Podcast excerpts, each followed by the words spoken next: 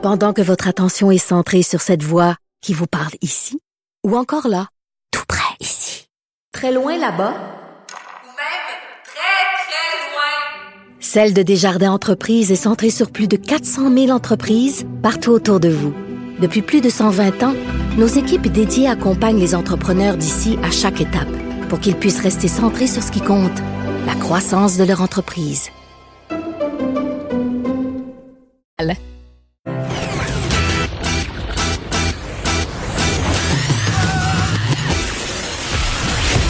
Pour elle, il n'y a jamais de mauvaise question. De 13 à 15. Les effronter. Avec Geneviève Peterson.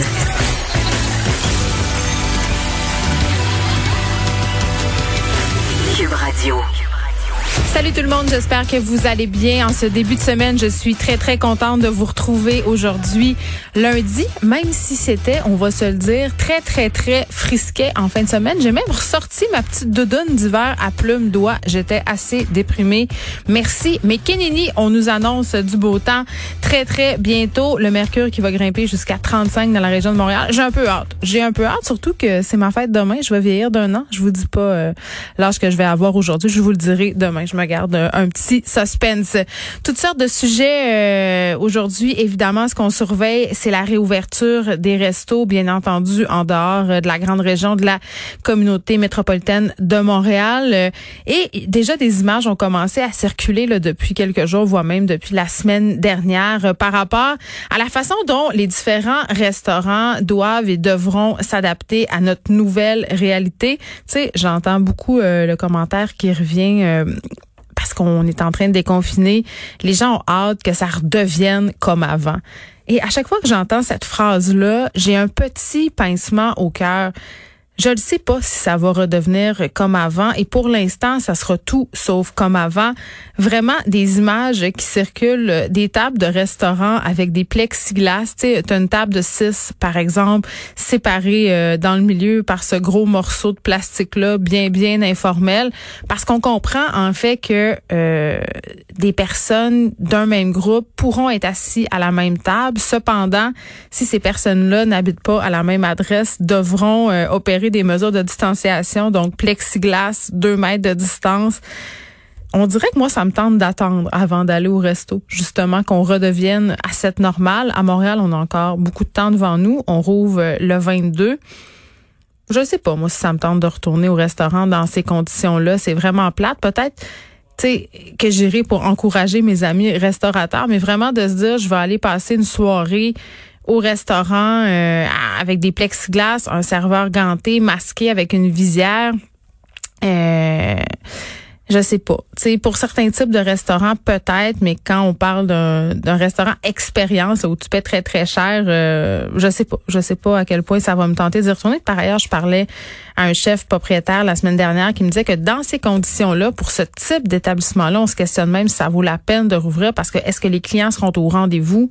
Ça, c'est quand même euh, une question euh, qui est légitime de se poser à ce stade-ci. Donc, on va surveiller ça, comment ça se passe, la réouverture des restos. Si vous y allez au resto, euh, parlez-moi de votre expérience. Écrivez-moi euh, à savoir. Euh, hein, on peut-tu frencher derrière un plexiglas? On peut-tu développer, est-ce qu'on peut se pogner les mains? J'ai vu hein, qu'il y avait des, des petits trous. Nous fournissent-tu les bouteilles de Purel pour se tenir la main passer 11 heures? Parce qu'on s'entend, là, hein, quand on consomme un petit peu d'alcool, j'ai ouï dire que les mesures de distanciation sociale prennent le bar. Moi, j'ai des amis qui étaient à un party en fin de semaine, puis ça aurait l'air que, justement, là, passer minuit, une heure, le monde oublie un peu oublie un peu euh, ces mesures-là. Aussi à surveiller, évidemment, et là, et là, et là, et là. Entendez la hâte dans ma voix, OK? Je suis une fée parfois. Qu'est-ce que vous voulez que je vous dise? C'est de même.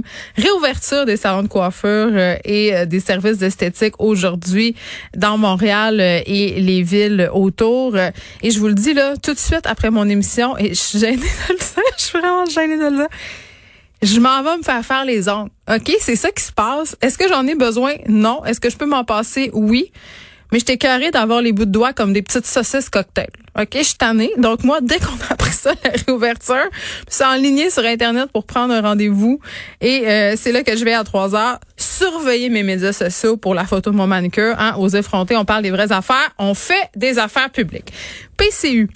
Euh, Justin Trudeau nous apprenait euh, ce matin, euh, c'est pas tellement une grosse surprise, songe à prolonger évidemment la prestation canadienne d'urgence. Dit aux Canadiens qu'on n'avait pas à s'inquiéter parce que pour ceux qui ont qui se sont revendiqués de la PCU dès le départ, les 16 semaines, ça achève. Là. Bientôt, il y en aura plus. Donc, Justin Trudeau qui nous assure que le gouvernement est en train de trouver une solution pour prolonger la période de prestation pour ceux qui ne peuvent toujours pas retourner au travail à cause de la pandémie. Parce que, évidemment, euh, quand je chroniquais là-dessus dans le Journal de Montréal vendredi, puis ouais, aussi, euh, j'en ai parlé à cette émission, j'ai eu beaucoup, beaucoup de courriels de gens qui me disaient Écoute, euh, c'est bien beau de dire qu'on jette notre argent par les fenêtres, c'est bien beau de dire qu'à un moment donné, on pourra pas tout le temps donner. Mais crime, la vérité, c'est que moi, je peux pas y aller travailler. Fait que qu'est-ce que je fais? Tu sais, c'est quoi ma solution? Évidemment. Donc là, on s'en va peut-être vers cette PCU à la carte euh, dont on parlait vendredi, avec le risque que cela comporte, c'est-à-dire une certaine hiérarchisation des métiers, une certaine hiérarchisation des domaines. Évidemment, ça fera pas l'affaire de tout le monde, mais c'est bien clair, bien clair, bien clair qu'il faut aider les gens, en tenant compte aussi, évidemment, et je l'espère, que le gouvernement va faire ses devoirs plus qu'en plus qu'en ce moment là à propos des dossiers de fraude, parce que ça explose. Écoutez, des histoires absolument abracadabrantes. Euh, tu sais, on pense tout le temps euh, euh, le petit côté bougon, là, mais c'est pas nécessairement ça. là. Des employeurs euh, aussi participent en autorisant des employés à être payés plus tard. pour que ceux-ci puissent bénéficier de la PCU. Donc ça aussi, on devra s'en occuper tôt ou tard. Bilan.